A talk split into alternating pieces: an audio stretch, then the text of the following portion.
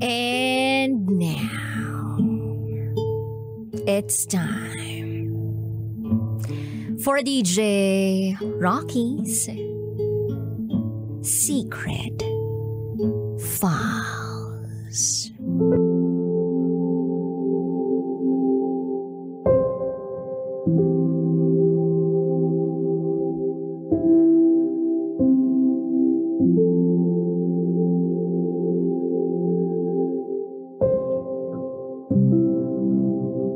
Tinanong ko kung pwedeng sex ang bayad. At pumayag naman.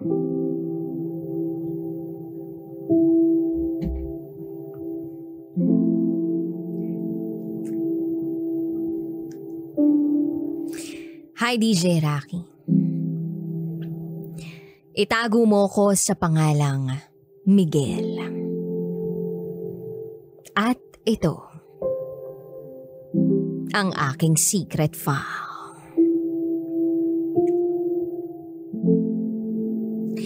Isa akong OFW dito sa Dubai. May asawa at uh, may isang anak. Malapit na akong dumating sa ginuntuang edad. Simula nung nagkaroon ng pandemya at hindi makauwi sa Pinas dahil sa lockdown, naghanap ako ng mapaglilimbangan. Bukod sa regular na walking, naisipan kong pasukin ang mga massage parlor. At dito na nga ako tuluyang naadik. At nagsimulang magkaroon ng pinansyal at mental na issue. Dati ay every month lang ang dalaw ko sa massage parlor. Kasi alam kong kailangan kong i-budget ang aking sahod para sa pamilya ko. At para sa mga gastusin ko sa pang-araw-araw. Kaso, nakatagpo ako ng isang masahistang Thai lady na may pambihirang katangian. Kaya naman, ako ay nabighani. Maliit lang naman ako. At masasabi kong hindi naman kagwapuhan. Aminado naman ako na wala naman sa itsura tangkad o edad. Ang basihan sa ganitong mundo. Basta, may sapat na pera, tatanggapin ka ng ganitong klasing babae. Medyo chubby, makinis, maputi, maganda, at makihu, maki, mahusay makipag-usap ng English. Nabihira sa mga Thai. Yes, mahusay makipag-usap ng English itong nakilala kong masahista. Kaya naman madaling nahulog ang loob ko. Kasi, ito ang mga katangian na kinahuhumalingan ko. Noong unang session, nagustuhan ko ang paghagod niya sa katawan ko. Talaga namang tanggal ang paninigas ng muscles ko. Hanggang sa pinatihaya niya ako at sinimulang trabahuhin ang mga hita ko. Doon ako nakaramdam ng kakaiba. Well, bigla na lang siyang nagtanong. Kung ano raw ang gusto kong service.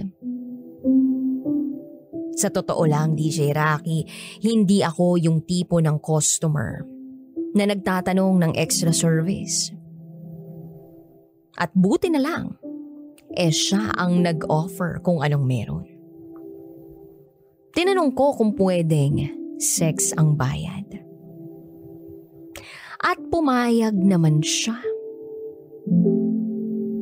Pero, Dahil first time, no pay, no sex.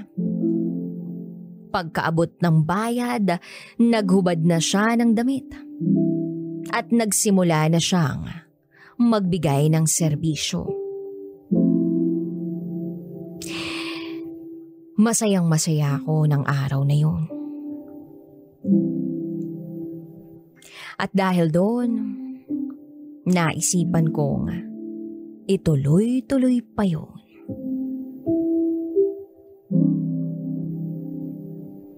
Naadik ako sa massage parlor.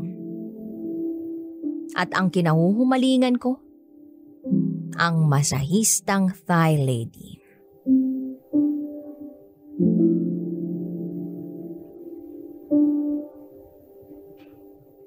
Lumipas pa ang mga araw, ay naramdaman kong mas hinahanap-hanap ko siya.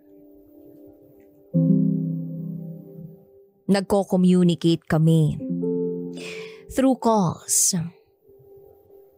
Paminsan ay text din.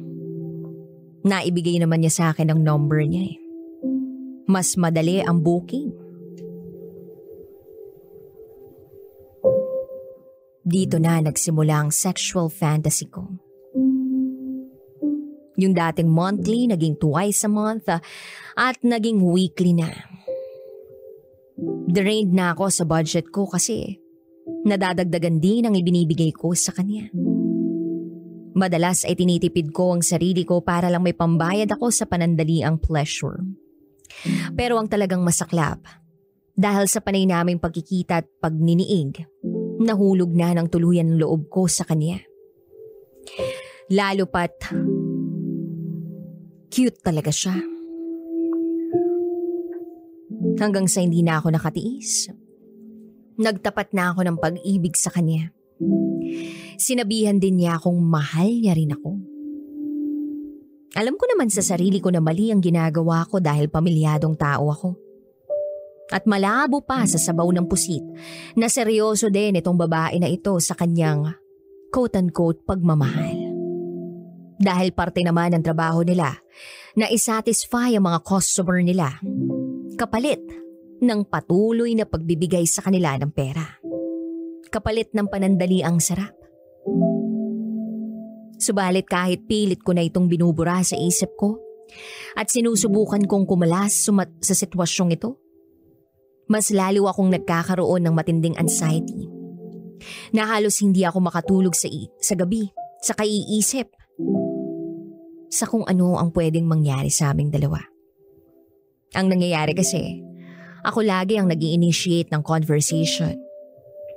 At siguro nagre-reply lang siya pag may time siya. Pero sabi nga nila, walang besi sa taong nagmamahal ng tunay. Kaya red flag naman talaga ito pero pinalalampas ko lang dahil nga nahulog na ako sa kanya. Kahit ibang mga red flags niya pinalalampas ko rin. Dahil hindi ko pa siya kayang ilet ko. Sa totoo lang, pasok sa category ng compulsive sexual behavior na ang nararanasan ko. Balang araw, malamang, dadalaw na ako sa doktor para magpatingin bago pa tuluyang masira ang buhay ko at relasyon ko sa pamilya ko. Sa kabila ng nararanasan ko sa kasalukuyan, nananaig pa rin sa akin ang takot ko sa Diyos at pagpapahalaga ko sa sakramento ng kasal. Sa kasalukuyan, hirap na hirap pa rin akong tukuyin ang pinakamabisang paraan para ma-overcome ko ito. Easier said than done. Ika nga.